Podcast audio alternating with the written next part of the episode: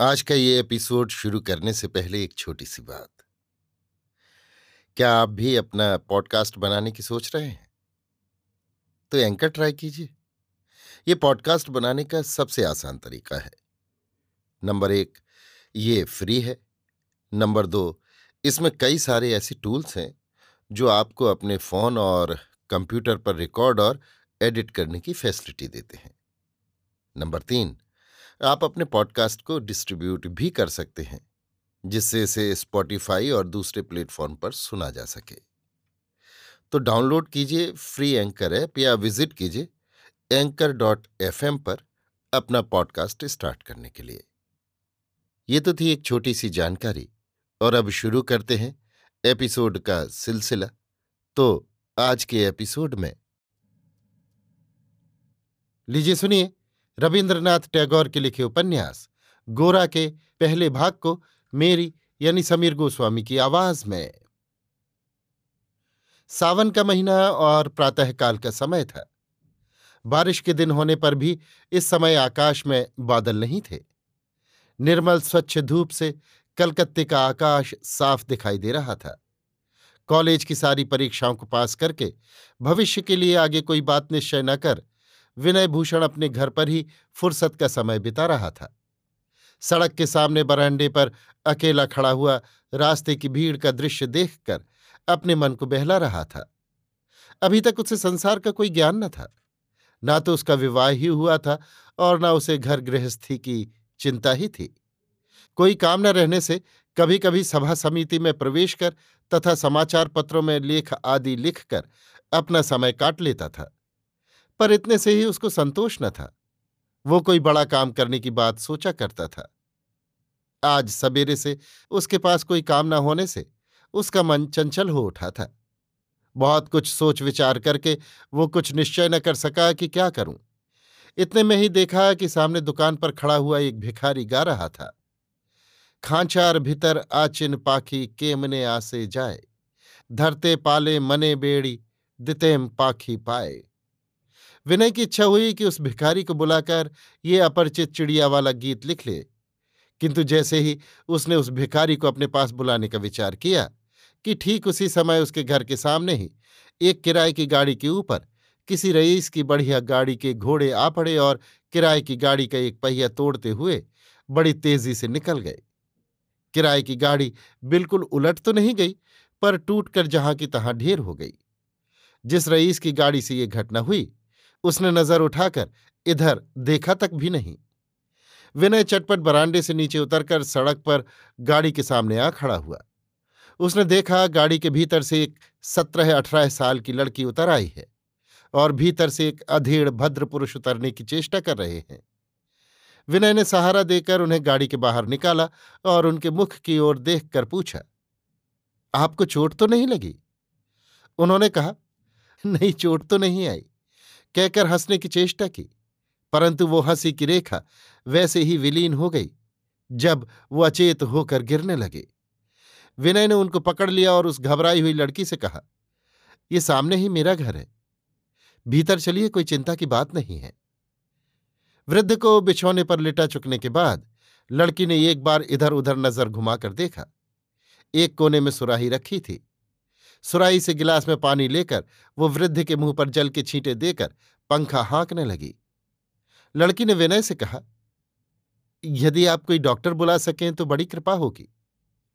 विनय के घर के पास ही एक डॉक्टर रहते थे। विनय ने अपने नौकर को उन्हें बुला लाने के लिए भेजा। कमरे के भीतर एक मेज पर एक बड़ा आईना, तेल, शीशी, कंघी, ब्रश आदि सामान रखा हुआ था। विनय आईने के सामने कुर्सी पर बैठी उस लड़की के पीछे खड़ा मंत्र मुग्ध हो, एकटक उस आईने में उसके रूप को देखने लगा। विनय ने बचपन से ही कलकत्ते में किराए के मकान में रहकर पढ़ा लिखा है। संसार के साथ अब तक उसका जो कुछ परिचय हुआ है, सो केवल पुस्तकों के ही साथ। किसी भले घराने की बहू बेटी के साथ कभी किसी दिन उसकी जान पहचान या मेल मुलाकात नहीं हुई थी। आईने पर दृष्टि डालकर उसने देखा कि उसमें जिस मुख का प्रतिबिंब दिखाई देता है, वो बहुत ही सुंदर है। उसकी आँखों में इतना ज्ञान नहीं था कि उसके सुंदर मुख की प्रतीक रेखा को अलग अलग करके देखता। केवल उस घबराए हुए, स्नेह के मारे झुके हुए, उस तरुणी के तरुण मुख की कोमलता मंडित उज्ज्वलता भर को ही विनय देख सका और जो उसे सृष्टि के तत्काल प्रकट हुए एक नवीन आश्चर्य की तरह जान पड़ी। थोड़ी देर के बाद वृद्ध ने धीरे धीरे आँखें खोली और बेटी कहकर लंबी सांस छोड़ी। लड़की की आँखों से आँसू छलक आए। उसने वृद्ध से पूछा, पिताजी, तुम्हें कहाँ चोट लगी है? ये मैं कहाँ आ गया? कहकर वृद्ध ने उठने की इच्छा प्रकट की, पर विनय ने उसे क्षण उन्हें रोक कर कहा, अभी आप उठिएगा नहीं। कुछ देर ठहरिए, डॉक्टर साहब आते होंगे। तब वृद्ध को उस दुर्घटना की याद आई। उन्होंने कहा, सिर में यहाँ पर कुछ पीड़ा सी हो रही है, पर चोट भारी नहीं है। डॉक्टर को बुलाने की तो कोई आवश्यकता न थी कुछ देर के बाद डॉक्टर साहब अपने डॉक्टरी साज सामान के साथ कमरे में दाखिल हुए। वृद्ध की शारीरिक अवस्था को देखकर उन्होंने कहा, विशेष कोई बात नहीं है। गर्म दूध के साथ थोड़ी सी ब्रांडी मिलाकर पिलाने से सब ठीक हो जाएगा। ये कह दवा की एक छोटी सी शीशी देकर डॉक्टर साहब चले गए। उनके जाते ही वृद्ध अत्यंत संकुचित और व्यग्र हो उठे। लड़की उस वृद्ध के मन के भाव को समझकर कहने लगी, पिताजी, आप चिंतित क्यों होते हैं? डॉक्टर की फ़ीस और दवा के दाम घर से यहाँ भेज दिए जाएँगे। इतना कहकर उस लड़की ने विनय के मुख की ओर देखा। वे आँखें कैसी विचित्र थी। उन्हें देखकर ये बात मन ही में नहीं आती कि वे आँखें बड़ी हैं या छोटी, काली हैं या भूरी। पहली नज़र पड़ते ही जान पड़ता है कि इस दृष्टि में एक ऐसा भाव है, जिसमें संदेह का लेश मात्र नहीं है। उस दृष्टि में संकोच नहीं है, दुविधा नहीं है। वो दृष्टि एक स्थिर शक्ति से पूर्ण है। वो लड़की विनय के मुँह की ओर ताक रही थी, इसलिए विनय कुछ कहना चाहता था, पर मन के भाव को स्पष्ट शब्दों में प्रकट नहीं कर सका। वृद्ध ने विनय से कहा देखिए, मेरे लिए ब्रांडी की ज़रूरत नहीं है। लड़की ने बीच ही में रोक कर कहा, क्यों पिताजी? डॉक्टर साहब तो कह गए हैं। वृद्ध ने कहा, डॉक्टर लोग यों ही कहा करते हैं। उनकी तो ऐसी आदत ही है। मुझमें कुछ कमज़ोरी आ गई है, वो केवल गर्म दूध के पीने से ही जाती रहेगी। और अब आपको क्यों तकलीफ़ देती हो? हमारा घर तो पास ही है टहलते टहलते चले जाएँगे। लड़की ने कहा नहीं पिताजी, ये नहीं हो सकता। वृद्ध इसके बाद फिर कुछ न कह सके। विनय स्वयं गाड़ी ले आया। गाड़ी पर चढ़ने से पहले वृद्ध ने विनय से पूछा, आपका नाम क्या है? विनय ने कहा, मेरा नाम विनय भूषण चट्टोपाध्याय और आपका? वृद्ध ने कहा, मेरा नाम परेश चंद्र भट्टाचार्य है। पास ही सतासी नंबर वाले मकान में रहता हूँ। कभी फुर्सत होने पर मेरे घर पधारिएगा तो मुझे बड़ी प्रसन्नता होगी। लड़की ने विनय के मुख की ओर अपनी दोनों आँखें उठाकर चुपचाप इस अनुरोध का समर्थन किया। विनय उसी समय उस गाड़ी पर बैठकर उन लोगों के घर जाने को तैयार था। पर ऐसा करना शिष्टाचार के अनुकूल होगा या नहीं, ये ठीक निश्चय न कर सकने के कारण वो जहाँ का तहां खड़ा रहा। गाड़ी रवाना होते समय उस लड़की ने दोनों हाथों से विनय को प्रणाम किया। विनय इस नमस्कार के लिए बिल्कुल ही तैयार नहीं था इसी कारण वो हदबुद्धि सा होकर उसके उत्तर में कुछ न कह सका। इतनी सी अपनी त्रुटि लेकर घर में लौट आकर वो बार बार अपने को धिक्कारने लगा। विनय ने इन लोगों से मुलाकात होने के समय से विदा होने के समय तक के अपने आचरण की आलोचना करके देखा। उसे जान पड़ने लगा कि आदि से अंत तक उसके सारे व्यवहार में केवल असभ्यता ही प्रकट हुई है। किस समय क्या करना चाहिए था, क्या कहना चाहिए था, इन्हीं बातों को लेकर वो मन ही मन केवल वृथा आंदोलन करने लगा। उसने अपने कमरे में लौट आकर देखा, जिस रूमाल से उस लड़की ने अपने पिता का मुँह पहुँचा था, वो रूमाल बिस्तर पर पड़ा था। विनय ने चटपट वो रूमाल उठा लिया। उसके मन में वही भिक्षुक का गीत ध्वनित होने लगा, खाचार भीतर आचीन पाखी केमने आसे जाए। दिन चढ़ चला। वर्षा की धूप तेज हो उठी। गाड़ियों का तांता तेज़ी के साथ आफिसों की ओर जाने लगा। विनय अपने दिन के किसी भी काम में मन नहीं लगा सका। उसकी दृष्टि में उसका ये छोटा सा घर और चारों ओर विस्तृत कुत्सित कलकत्तापुरी किसी मायापुरी की तरह हो उठी। इस वर्षा ऋतु के प्रभात की प्रदीप्त आभा ने उसके मस्तिष्क के भीतर प्रवेश किया। वो उसके रक्त में प्रवाहित हो उठी। उसके अंतकरण के सामने एक ज्योतिर्मय पर्दा सा पड़ गया। जिसने उसके प्रतिदिन के जीवन की सारी तुच्छता को ढंक दिया। इसी समय विनय की दृष्टि सड़क पर पड़ी। उसने देखा, एक सात आठ वर्ष का लड़का खड़ा हुआ उसके घर का नंबर देख रहा है। विनय ने ऊपर से कहा, यही है, यही घर है।